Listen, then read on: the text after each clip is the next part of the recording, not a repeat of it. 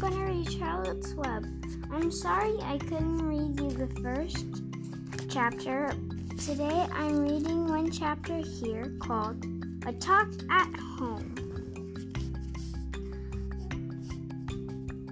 Uh, on Sunday morning, Mr. and Mrs. Arable and Fern were sitting at breakfast in the kitchen. Avery had finished was upstairs looking for his slingshot. Did you know that Uncle Homer's goslings have hatched? asked Fern. How many? How many? asked Mr. Arable. Seven, replied Fern. There were eight eggs, but one egg didn't hatch. The goose told Templeton she didn't want it anymore, so he took it away. The goose did what? asked Mrs. Arable, gazing at her daughter with a queer, worried look. Told Templeton she didn't want the egg anymore, repeated Fern. Who's Templeton? asked Mrs. Arable. He's the rat, replied Fern. None of us like him much. Who's us? asked Mrs. Arable. Oh, everybody in the barn clear, Barn cellar. barn cellar, Wilbur, and the sheep, and the lambs, and the goose, and the gander, and the goslings, and Charlotte, and me. Charlotte, said Mrs. Arable. Who's Charlotte? She's Wilbur's best friend.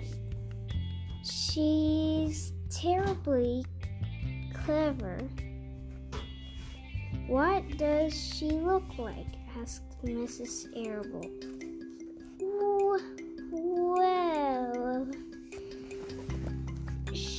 said Fern thoughtfully, she has eight legs. All spiders do, I guess. Charlotte is a spider? asked Fern's mother. Fern nodded. A big gray one. She has a web across the top of Wilbur's doorway. She catches flies and sucks their blood. Wilbur adores her. Do- does he really? said Mrs. Arable, rather vaguely.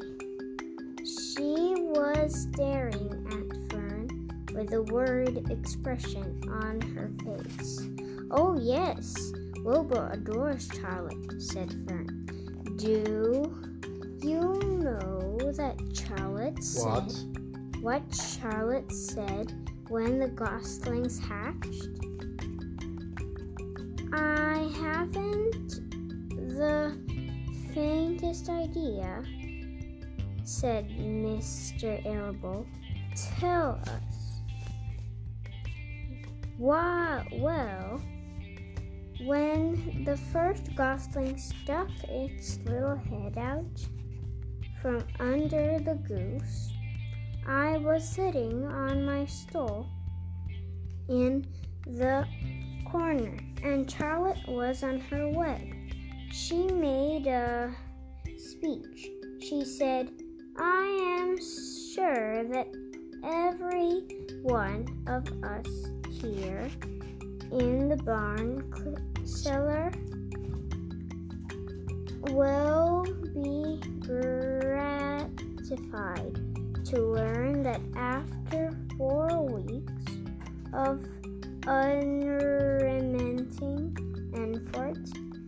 The pat pretends and pay patience patience patience on the part of the goose. She now has something to show for it. Don't don't you think that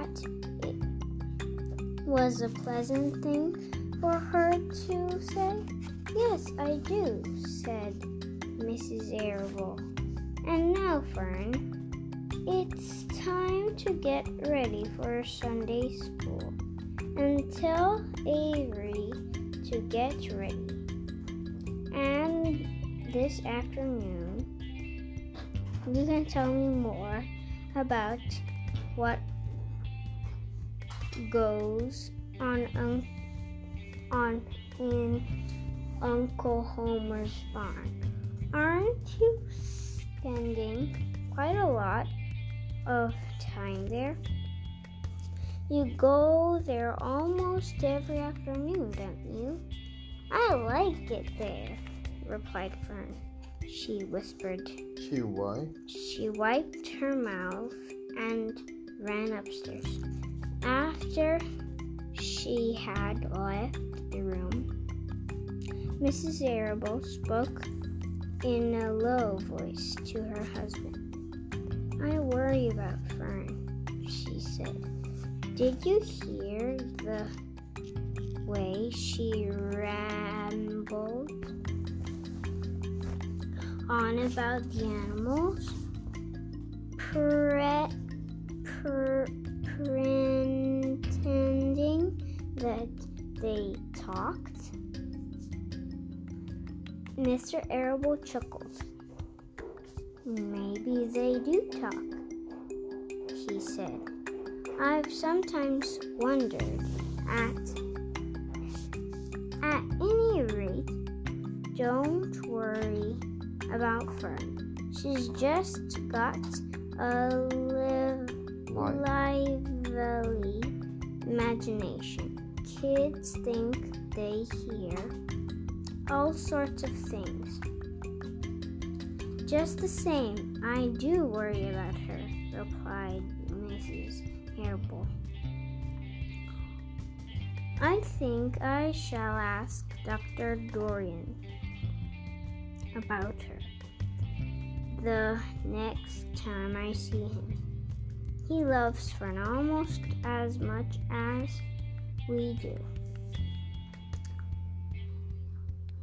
I want him to know how clearly she is acting about that pig and everything. I don't think it's normal. You know perfectly well animals don't talk. Mr. Arable grinned.